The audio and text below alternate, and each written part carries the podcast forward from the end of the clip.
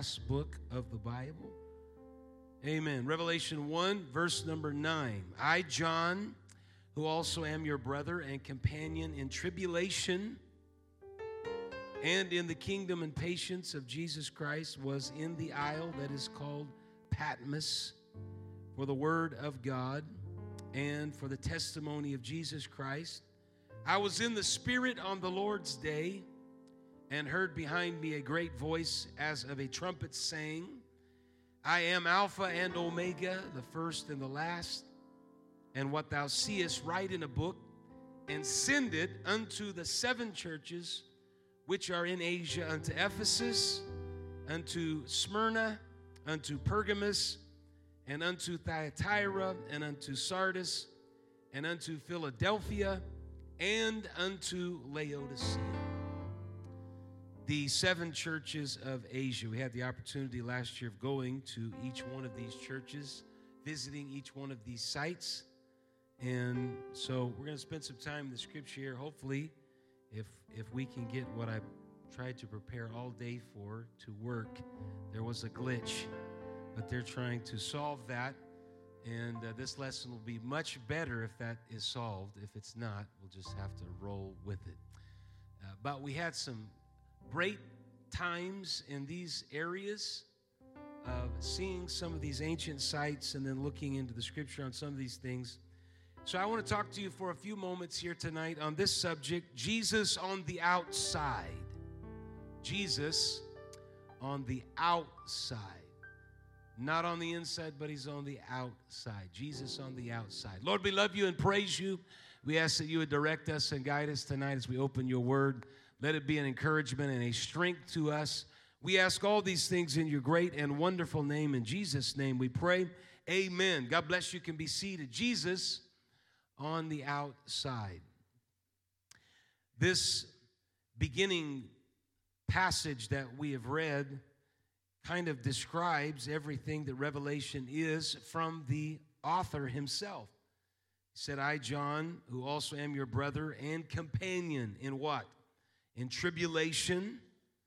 They were facing much tribulation in the first century at the writing of Revelation, and in the kingdom and the patience of Jesus Christ. So he was a fellow worker, and he is talking about his inspiration, why he is doing what he is doing. He is writing under the authority of the great voice, which is Jesus Christ, who is the Alpha and the Omega, the first and the last. And he reveals to John what he is supposed to write, and he tells him what churches to send this, this one letter to. And so he lists all of those churches here. I want you to look at Revelation three and verse number fourteen. Each and every one of them had different struggles. A lot of them are the same. The trade guilds and people trying to work in them forced them to, it made it very difficult on their lives in terms of commerce, finances, and everything. Emperor worship was something that was known. There were colosseums that were that were built. There was everything surrounded um, emperor worship, emperors being gods, and everything kind of fit into that framework, including people's occupation. So it became very, very difficult for the church to stand up and be the church because they had to do it at great persecution and great sacrifice. Every single church has a different focus or a, a different difficulty or a different problem. I want you to look at the church at Laodicea in Revelation chapter three, verse number fourteen, and listen to some of their difficulties and some of their challenges. And unto the angel of the church of the Laodiceans write, these things saith the Amen, the faithful and the true witness, the beginning of the creation of God.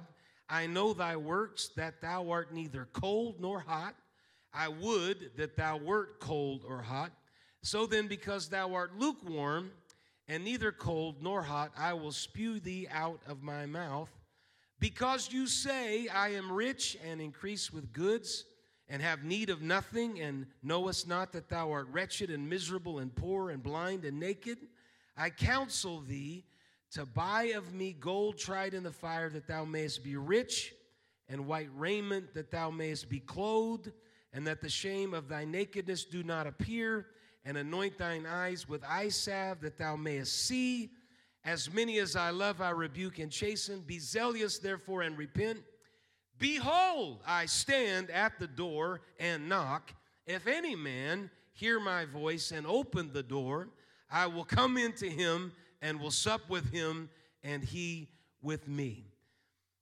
These verses in the Bible can be somewhat puzzling, especially this passage of Scripture, especially the phrase, if you're lukewarm, I'll spew you out of my mouth. There is a discussion here about warm versus cold, and one way of interpreting it is by a temperature gauge, meaning you're hot if there is zeal and passion and desire and commitment and motivation, but if those things are not running at a peak level, then you are somewhere lukewarm or you're cold, and so Jesus says here that he is going to spew them, speaking of the Laodiceans, or he's going to vomit them out of his mouth. And that's the traditional viewpoint. God certainly cannot use somebody that is not committed, somebody that is not passionate, has zeal and desire and what have you in their life. And so that is certainly a plausible and inspirational interpretation. And yet, having traveled to these locations and seen some of these sites and the ramifications of their geography, there is something else that is to be said. Peter says that when you're living for God in difficulty, he talks about being sober. So there are different states that we can find ourselves in. In First Peter chapter four and verse number seven, he said, "But the end of all things is at hand. Be ye therefore sober and watch unto prayer." So there's different emotional states in our walk with God that we can find ourselves in. First Peter chapter five and verse number eight, "Be sober, be vigilant, because your adversary, the devil, as a roaring lion, walketh about seeking whom he may devour." So I would just suggest to you, by way of introduction, that living for God means living in the balance. Sometimes we may not feel on the mountaintop, but we're still living for God. Sometimes we may feel like we're in the valley and we're not operating at full emotional exuberance, but we're still living for God. Whatever state you find yourself in, keep living for God with everything that you've got. Amen. Sometimes you're going to feel like you're at the mountaintop, and other times you're going to feel like you're at the bottom. But know this, it's the same God that is walking with you. Amen. He will never leave you, nor will he forsake you. He is faithful. So living in the balance is what is important, and there's more to be mined in this passage of Scripture, and so let's consider some of these things. This book that we're reading is called Revelation, because it is the revelation of Jesus Christ, and John is writing it from the island of Patmos. This was a small island, ten miles by six miles wide, in the Aegean Sea, located about thirty-seven miles southwest of Miletus. The Romans used such places for political exiles. John's mention of the island in Revelation one nine probably means that he was such a prisoner, having been sent there for preaching the gospel. He says this, "I am a brother with you in tribulation because of preaching of the word and the testimony of the word." And so he is banished to the island of Patmos. And there he writes to these seven churches of Asia. He sees in the very beginning, he describes this picture as seeing seven golden candlesticks.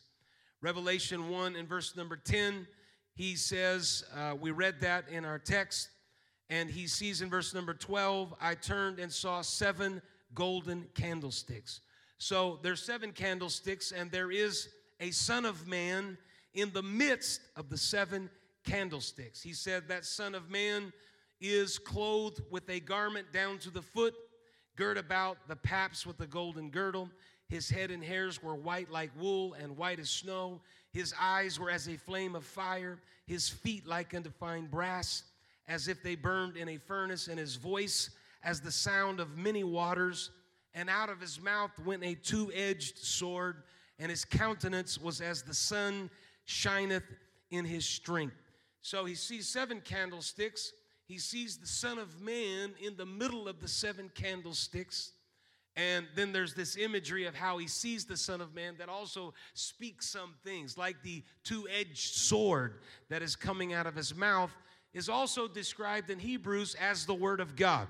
And so the Son of Man is in the midst of the seven candlesticks, and he has in his hands, he has seven stars. John fell, falls at his feet as if he is dead, and he laid his right hand upon me. This is verse seventeen. Saying unto me, fear not, I am the first and the last. I am he that liveth and was dead, and behold, I am alive forevermore. Amen. And have the keys of hell and of death. Write these things which thou hast seen, and the things which are, and the things which shall be hereafter, the mystery of the seven stars which thou sawest in my right hand, and the seven candlesticks. The seven stars are the angels of the seven churches, and the seven candlesticks which thou sawest are the seven churches. So there's seven candlesticks. There's the Son of Man in the middle of the seven candlesticks, and there's seven stars which represent the leaders of those church, or the pastors, or he calls them the angels of those seven churches. John is seeing this. And Jesus is making a, a point to him in the very beginning. When John is on the island of Patmos, is no matter where you may be, you may feel like that you have been banished to a God-forsaken, isolated place, but I am the first and I am the last, and I am alive, and everything is still centered around me, even though it may not seem like it. I'm in the middle of the seven candlesticks. Everything else around you may not look so stable, but know that I'm in the midst of the seven candlesticks. My faithfulness is going to be there, and I have in my hand the seven stars, which represents the angels of each and every one of the churches. This is confirmation to everybody that is reading, because in the midst of our persecution, there is a God that reveals to us that he is Alpha and Omega. He's the beginning and the end. He is the first and he's the last. He has the keys to death, hell, and the grave. And so there is life in the midst of what seems like death. Praise God. His faithfulness is there, and his attention is on these particular churches. And that also begs the question for us, is God, is his attention on us as well? If there's a star or an angel of a church, is it that way in Bakersfield, California? I like to think that. I believe that God is in the midst of the church. Hallelujah. And he's got a star in his hand, and he's providing to us revival and strength and authority. Praise God. So every passage has importance. Is it, don't leave your first love? This is one of the church's problems. No, you're facing tribulations and difficulties. Hold fast the name of Jesus and don't align yourself to the world. Or is it difficulties and problems of idolatry and fornication and adultery that is plaguing the church? And there's also a message to one of these churches that there is an open door that no man can shut. So there is something specific that is spoken to every church of Asia. The church in Philadelphia earned from its Lord nothing but praise. But the church in Laodicea drew nothing from its Lord but blame and uh, discipline, if you will. There's not a whole lot positive that is spoken about the city of Laodicea. Now, I want to show you a map. Hopefully, if this worked. Did we get all this? Praise God. Thank you, Lord. Praise, thank God for Paisley Bradford. Put your hands together. It's good. And Brother Brock, thank you very, very much. You're going to help us tremendously here tonight. Show us the first graphic that you have. That is, uh, it is a graphic of where the seven churches of Asia are. So you can see up the north part of it, Istanbul. When we traveled here, we flew into Istanbul, and we actually took a boat ride in between. When you're in Istanbul and you're in the Bosphorus Strait there, you're in uh, you're in two different continents. You're in Asia and you're in Europe. And it's very, very interesting. So that's where we flew into. Then we came down here to Smyrna, or Izmir. Izmir is the modern name today, but Smyrna, that's the way that our tour guide pronounced it, Smyrna. Smyrna. And so you can see these churches right here, these seven churches, all kind of fit in this general area here. And when we traveled to Izmir, that was our base. And then we went to Pergamum, Thyatira, Sardis, Philadelphia, Colossae, Laodicea, Ephesus in a circle there. So we were able to make our way into that area very, very easily. This city, Laodicea, is in the Lycus River Valley together with Hierapolis and Colossae. If you look over there, you can see all three of them. They're right together in the Lycus Valley, and it was named after Antiochus the Second. He named it for his wife. Her name was Laodice, and so it became Laodicea is the name of the city.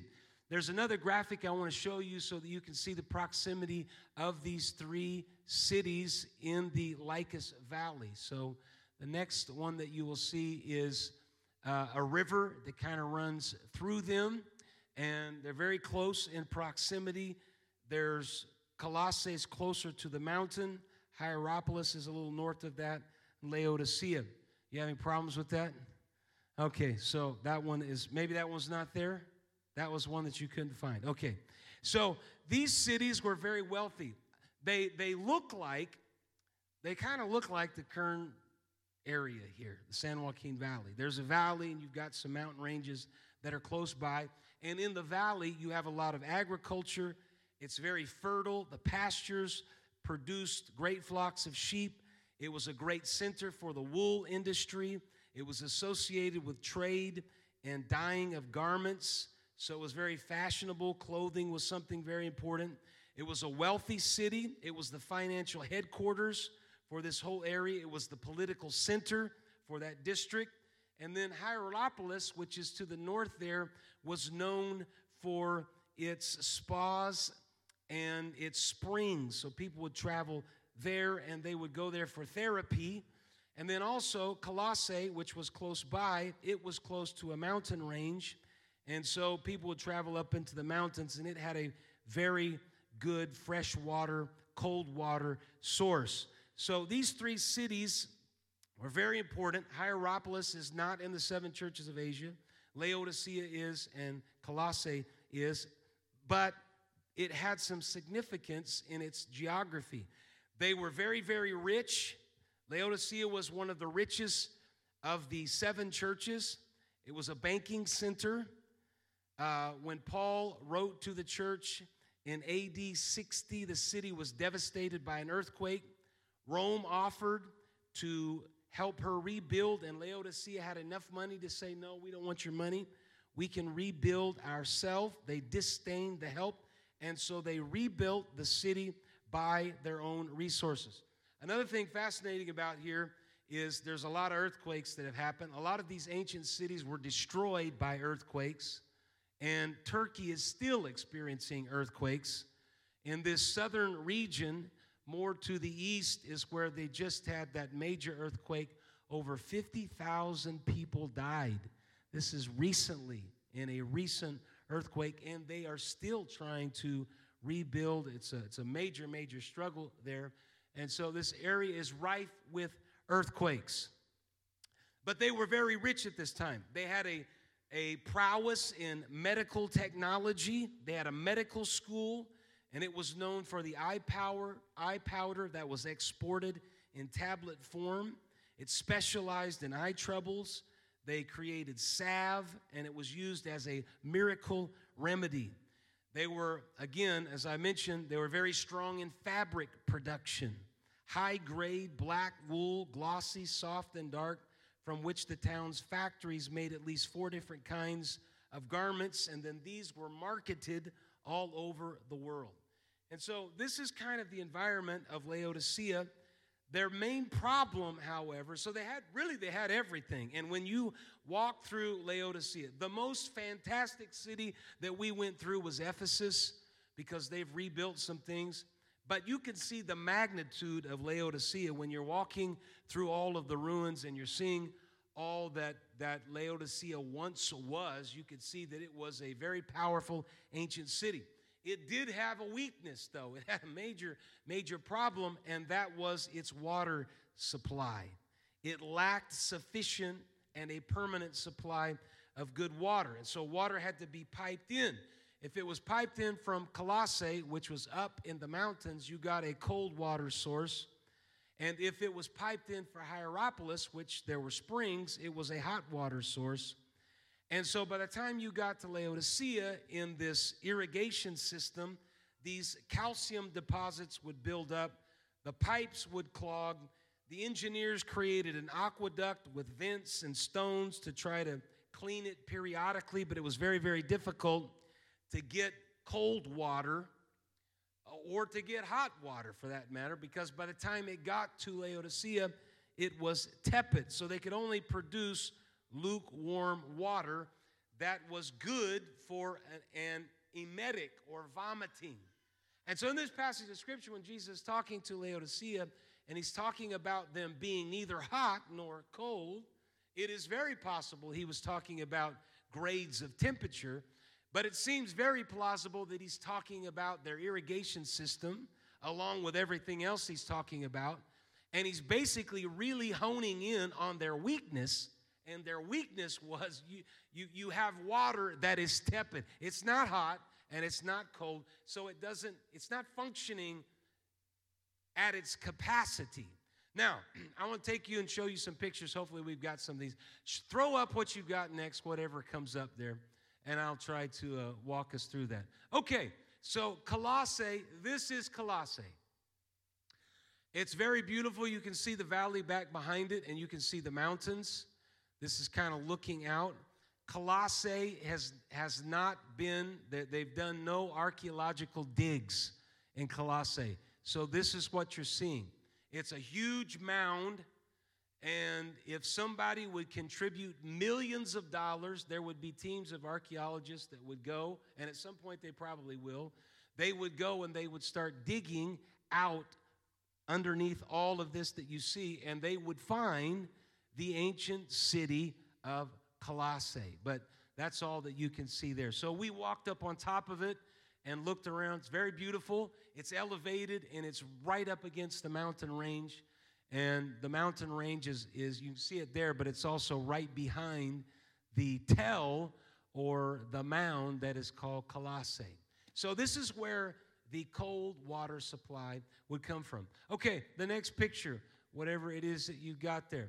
This is Laodicea. This is like the main entrance to Laodicea. You can see the ancient roads there. Uh, you could see the columns. This was the colonnade as you make, made your way into the city. Very, very expansive. Some of them were very small, uh, like Thyatira. It was just a few little remains. It didn't take a whole lot to, to do. But this was an all-day thing. You could walk into various quadrants of Laodicea. And this represented like the main road going into Laodicea. This next one is uh, Meili. His name was Meili, and he was showing us the irrigation system. This is fascinating. So if you needed a lot of water pressure, you wanted the one, uh, you, depending on what you wanted, you could end up with either the one on the far left or the one in the middle or the one on the right. This was their irrigation system. The water would flow through that, and they would put their irrigation system underneath the stones in clay pipes. So if you see this next picture, you're going to see how this actually uh, worked. This was in a this was excavated in two thousand ten. two thousand ten, they started excavating a certain area of Laodicea, and what they found astounded them. They found a church that was built probably in the mid three hundreds. There was a council in in uh, Laodicea, and it was in after Constantine, so it would have been in the late three hundreds. So this church was built before that, and here you can see how they would actually do their irrigation system. See, they put stones on top, and then underneath is the clay pipes. So if something were to happen, and there was a, something got clogged, you, you call the plumber out, you roto-rooter. But the way that they did the roto-rooter is they would pick the stones off, they'd cut out the clay pipes, and then they put in new clay pipes to make sure that there was no uh, difficulties or the drains were not clogged. Show me the next one. I think there's another picture here showing you um, more of the irrigation. So this is under, you can see how it's underneath, but they would have access to it. And so the water they were getting from Colossae and the water they were getting to Hierapolis came through these pipes, and they excavated this. This, this was a major deal. twenty ten, they, they found this church. Don't show it yet, because this was one of the things that really, of everything that we saw, was very, very fascinating, because it revealed to us that even in the three hundreds, when this church was, was built, there was an understanding about baptism. And so uh, I'm going to show you that, and it's very, very significant, because at some point baptism became uh, watered down, and it became erroneous, where people started sprinkling, and it wasn't a submersion. But in twenty ten, this group of archaeologists uncovered this church. I mean, look at this. This is still in very good shape, the, the flooring. The next picture, I think, is part of the tapestry that is in one of the main areas of the church. Yes, look at that. That is absolutely amazing. And can you imagine? Archaeologists went from what I showed you at Colossae, which was nothing but this, this hill with rocks and dirt. They start digging from the top, layer by layer, and they dig that down to the point where they dig all this out, and they actually uncover some of the, the, uh, the tapestry that you see in the stone and what, what have you there, that's still in very, very good shape. So in such good shape that they put a covering over it in twenty twenty, which was right before we arrived. They actually have this huge roof over it now so that it protects all of this. And the reason why that's, that's significant is you can see the irrigation of Laodicea. You can see how they use clay pipes, how the materials work together, and then how intricate the columns and everything else went. You can see the, the uh, roof that they built here. Now, my understanding is this. Archaeologists will dig anywhere as long as they've got money. So there was money that was donated from somebody or something, and that's, that's why they went to Laodicea, and that's what they uncovered here. And as soon as somebody offers money, they'll start doing it in other places, uh, like Colossae, which would be amazing.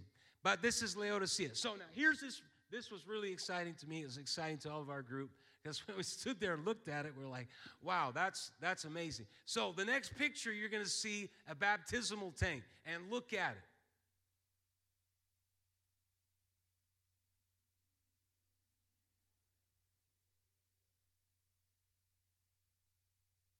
Look at it.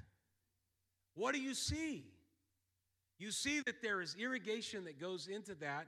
You walk down in it, and then you walk out of it. Why is that significant? Because we believe in the first century, Peter preached in Jerusalem, and he said, repent and be baptized, every one of you, in the name of Jesus Christ for the remission of your sins. And that baptism was a burial. We are buried with him in his name, by baptism, so it is a burial. So we know at some point the baptismal formula was changed and the mode of baptism was changed. Because at some point in some of those councils, three hundred, four hundreds, the, the correct baptismal mode and formula was lost. They started baptizing according to Matthew chapter twenty-eight, verse nineteen, in the titles, and they started sprinkling. But it appears here that they were still baptizing in Laodicea in this baptismal tank the way that they were supposed to be baptizing. Fascinating, fascinating stuff. Very fascinating.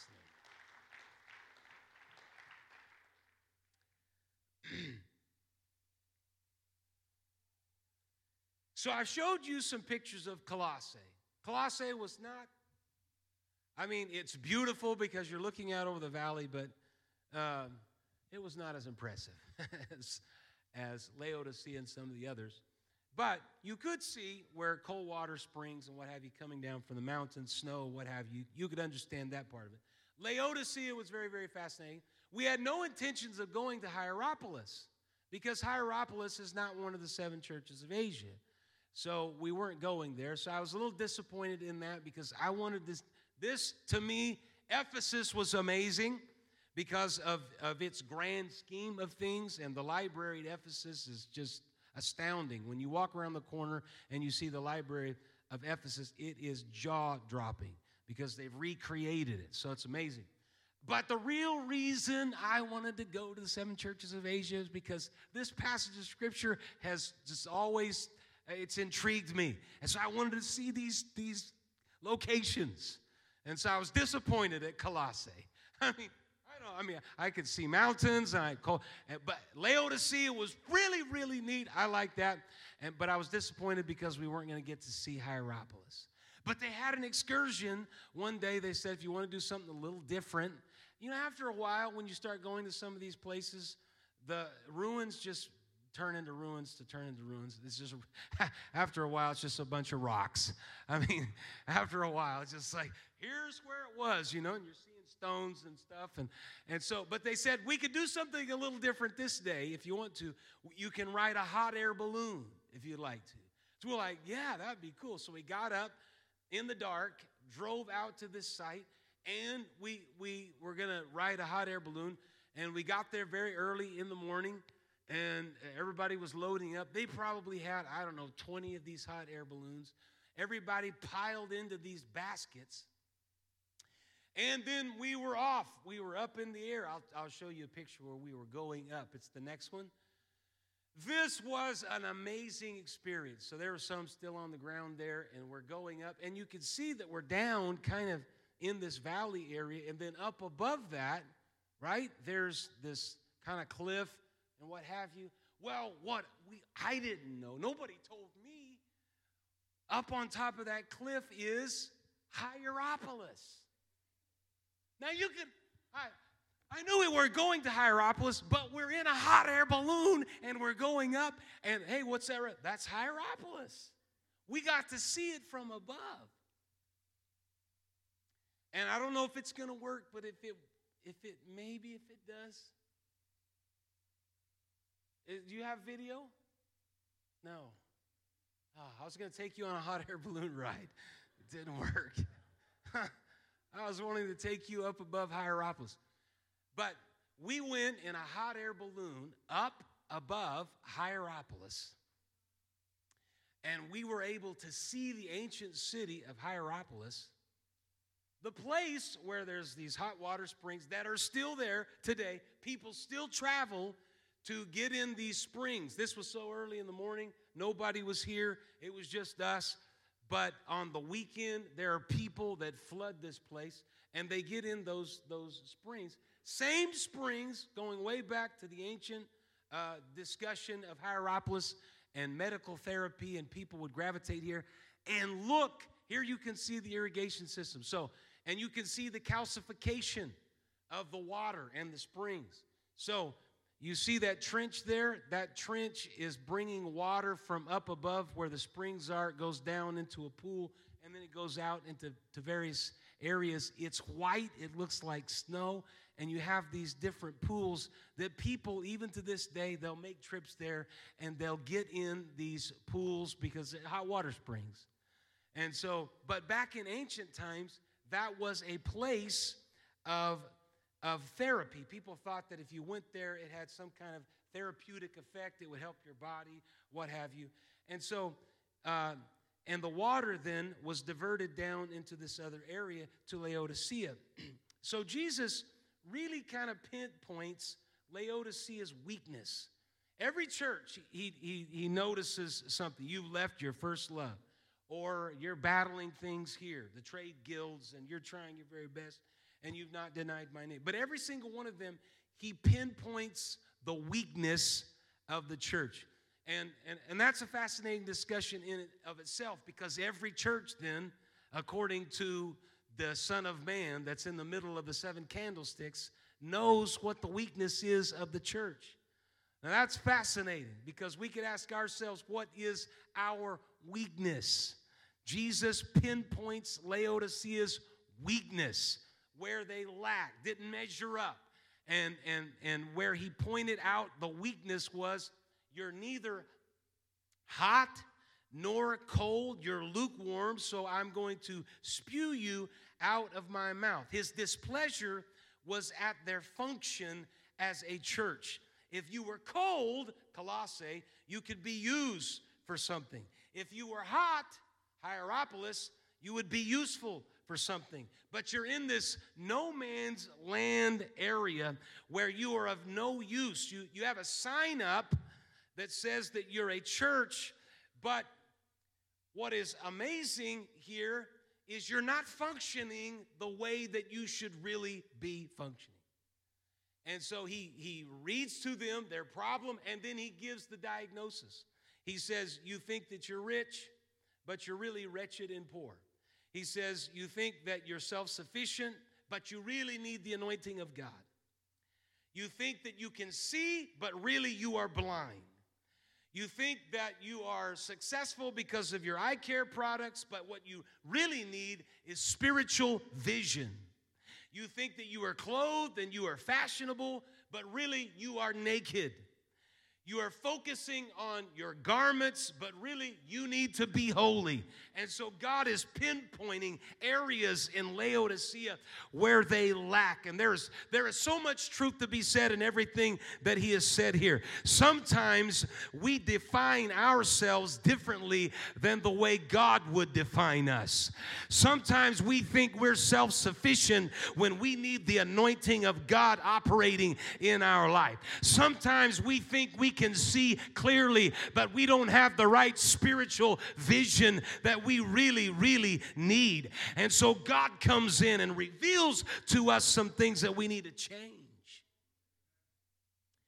And so he identifies their problem, and then he gives them a diagnosis of their situation, and the ultimate end result is you are miserable. You are in a miserable condition. The mood of the city in Laodicea has affected the church in that city. Every single one of these churches, depending on their location, were affected by the mood and influenced by the mood in that city. And in some cases, they acquiesced and they succumbed to the spirit of their city. I want to preach to you just for a minute here. I know I'm teaching, but I need to interject something right here. We must never allow the mood of our city interject itself into here so that it has an influence on who we are. It should be the opposite. The church should affect the mood of the city, not the city affecting the church. We need to have revival, hallelujah, so that people are influenced in the house of God that go out and influence the city, not the other way around. Amen. Praise God. That, that's just a, a fun point, because sometimes the spirit of the world can fog. What? Woo, we got it. Okay, wow. Hold on a minute. Stop. It's not very long, okay? It's like fifteen seconds. So go back to the beginning and play the whole thing. Okay. There we are. Okay, look, here. There's the city right there. You're going to see the amphitheater back there. See it? Ooh, in the corner. It disappeared real quick. I think we've got maybe one more to show you. Is there another one? Is that it? Okay, play it again, and I want I want you to see on the far right. It, you'll see it on the far right. You'll see the amphitheater, right there. You see that? That place would seat fifteen thousand people. That tells you how big Hierapolis was, and Laodicea was a bigger city than Hierapolis. We are way up in the air.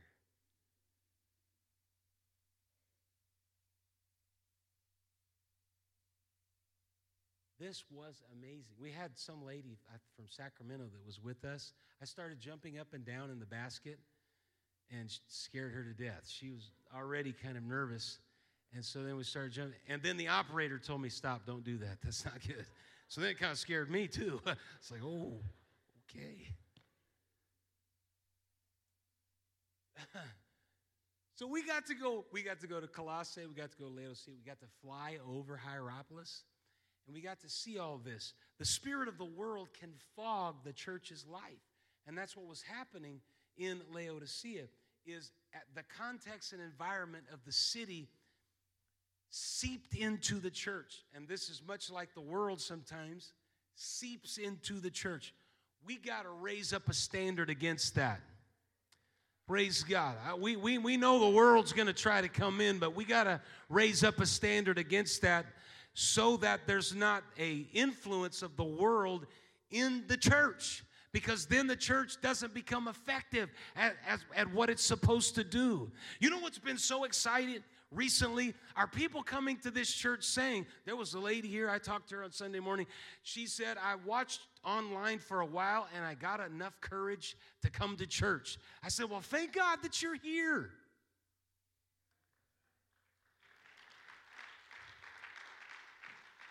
She gave a name of the church. I'm not going to say the name of the church, but she said they just, it just kind of dry.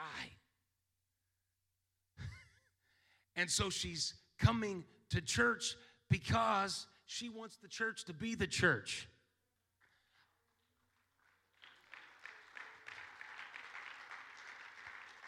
I've already mentioned this. They have not missed a Sunday morning, and they're a great couple. I'm, I'm excited about what God is doing in their life. It's amazing. They met brother and sister Arius. They started coming to church, and they've, they've prayed. They've been here faithfully. And it's amazing. They were going to a church. I won't name the church because that's not really necessary. But they said it was refreshing to come to church because at that place you came in with your ball cap, your Starbucks, and you sat down, you listened to a lesson, no passing of the plate, which was amazing. Somebody actually getting offended because they didn't pass a plate for offering. Wow. Are there more people out there? We got some more projects we're working. Amazing. No altar calls. He said, you know what? I remember growing up and speaking in tongues and laid it out under church pews. What has happened to churches nowadays? I said, well, I want you to know something. We still have Holy Ghost moves of God where people still speak in tongues and the power of God moves and the anointing of God moves. Praise God. I'm believing that there are still people.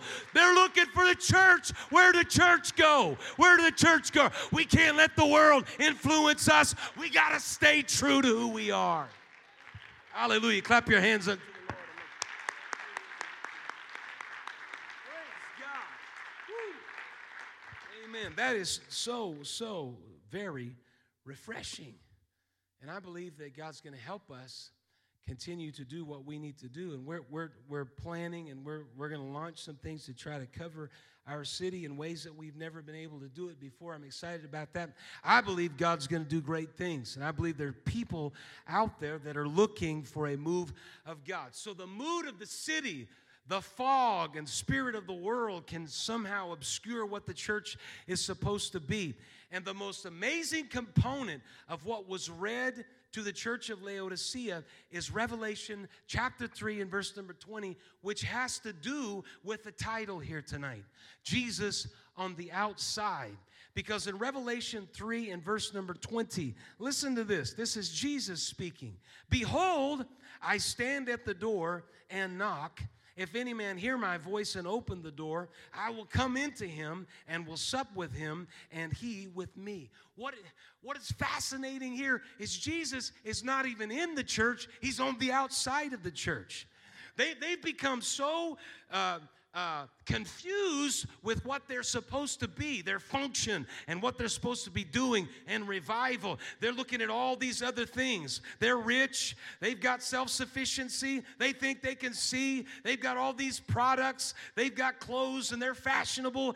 They're focusing on all these garments, and Jesus is knocking on the door trying to get into the church because they've kicked him out of the church, and amazingly, he's still trying to get into the church. It It should ne- this should never be. It should never be that Jesus is knocking. This is, we, we talk about this and we say, well, Jesus is standing at the door and knocking, as if he's knocking on some sinner's heart. It's, this is not written to a sinner. This is written to a church in Laodicea. Jesus is, he's knocking on the door, trying to get into the church that has removed him from the church.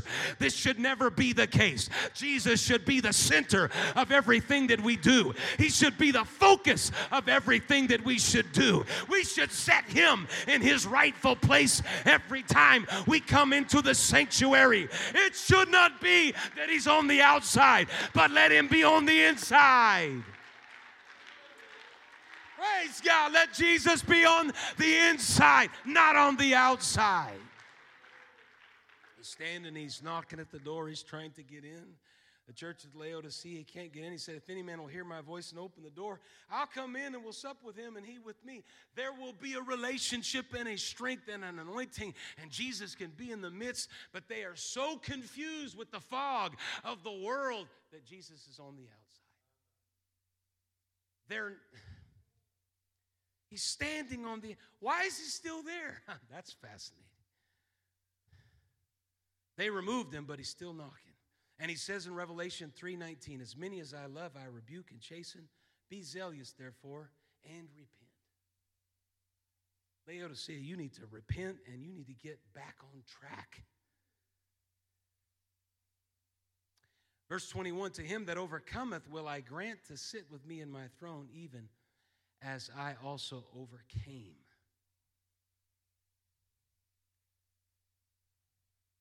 Amen. So the focus on all of that and everything that we've said and the geographical location and position of where Laodicea is and Jesus pinpointing their weakness, this really is his statement to Laodicea. You, in fact, our church, you made it into the seven churches of Asia, so that's important. I'm outside the church because you've removed me because of your activity and the things that you have allowed to influence you. And then his point with I'm going to spew you out of my mouth is you're not functional for anything. You're not functioning as the church the way the church should be. The church is supposed to do something, and you're not doing that. You're not hot. You're not cold. You're somewhere in between that is valueless. And so you need to repent. Jesus is telling the church of Laodicea, you need to repent and get back to what you're supposed to be doing, and that is influencing Laodicea and telling them you may be fashionable, but you need to be holy. You should be telling them you think you're rich, but really you're wretched and poor because there is something greater than money, and it's called salvation and the redemption of God. You think you're self-sufficient, but you need to go back out and preach to Laodicea that you need the anointing and the power of God. There are people in this city that think that they can see, but you need to preach and tell them they need spiritual vision. Get back to the functioning of what the church is supposed to be. You know, we have a lot of, I'm, I'm coming to a quick conclusion. We have a lot of We have a lot of things that we do. We have a lot of ministries. But if we become a social club,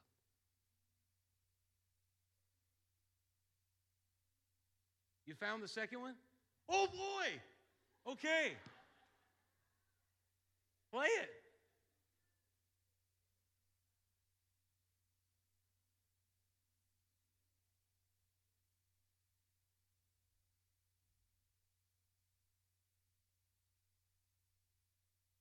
Oh, I'm going to hone in on the amphitheater, I think. Look at that. That is amazing. Do it again. Play it again. Oh. Play it again. Go back. Go go back. Go back and and can you stop it?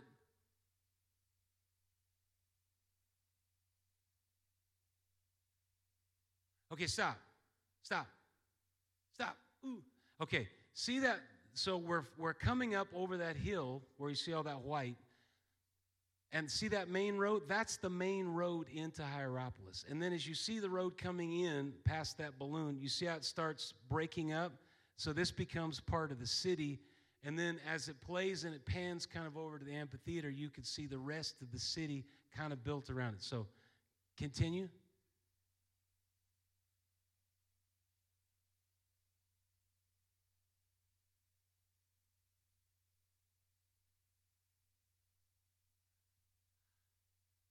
Amazing, amazing stuff. Let's stand together. Praise God. I was saying, we have, thank you for helping us. That that was a disaster, and you made it. Thank you. Thank you. Um, we have different ministries in the, we're trying to reach different demographics. That's why we're having children's church and children's ministry. It's why youth ministry, they're going to Magic Mountain. That's why we have young marrieds, and we have We have men, we have ladies. We're, we're, we're trying to reach all those those areas. But but if our focus becomes on all of those things and not what the church is supposed to be, then we become a social club. And, and we can't be a social club. We've got to be a church. Church.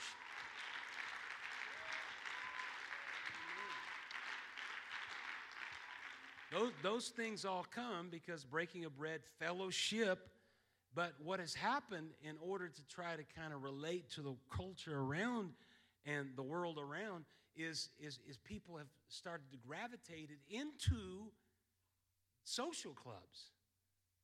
Our focus has to be on, it has to be on powerful moves of God, strong teaching, doctrine, preaching, and worship, and prayer. Those... The, and holiness. Those things are the key elements.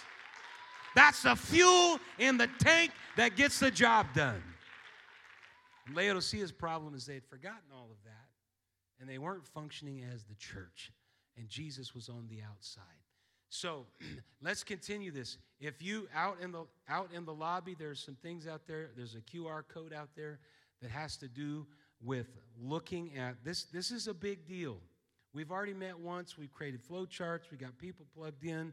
We got some very talented people. Brother Joel Reyes works for U P S. He brought me a map that shows you exactly how by, by little blocks and sections to cover the entire city. It's amazing. And, and so there's, there's, there's people that they're really plugged into this. I, we had, I call them rockets. We had, we were looking for maybe like twelve rockets max and then trying to pair up some groups. Those people are very, very important, and they they do something that not everybody can do. And I think we've got over twenty, not twelve, but over twenty. These are people saying, I I want to be one of those people. There are other people that said, I, I want to do follow-up. I want to help whatever way. I want to do Bible studies. So on a broad scale, when we launch this, we're going to try to launch this right after uh, Resurrection Sunday. We we are going to try to cover our entire city.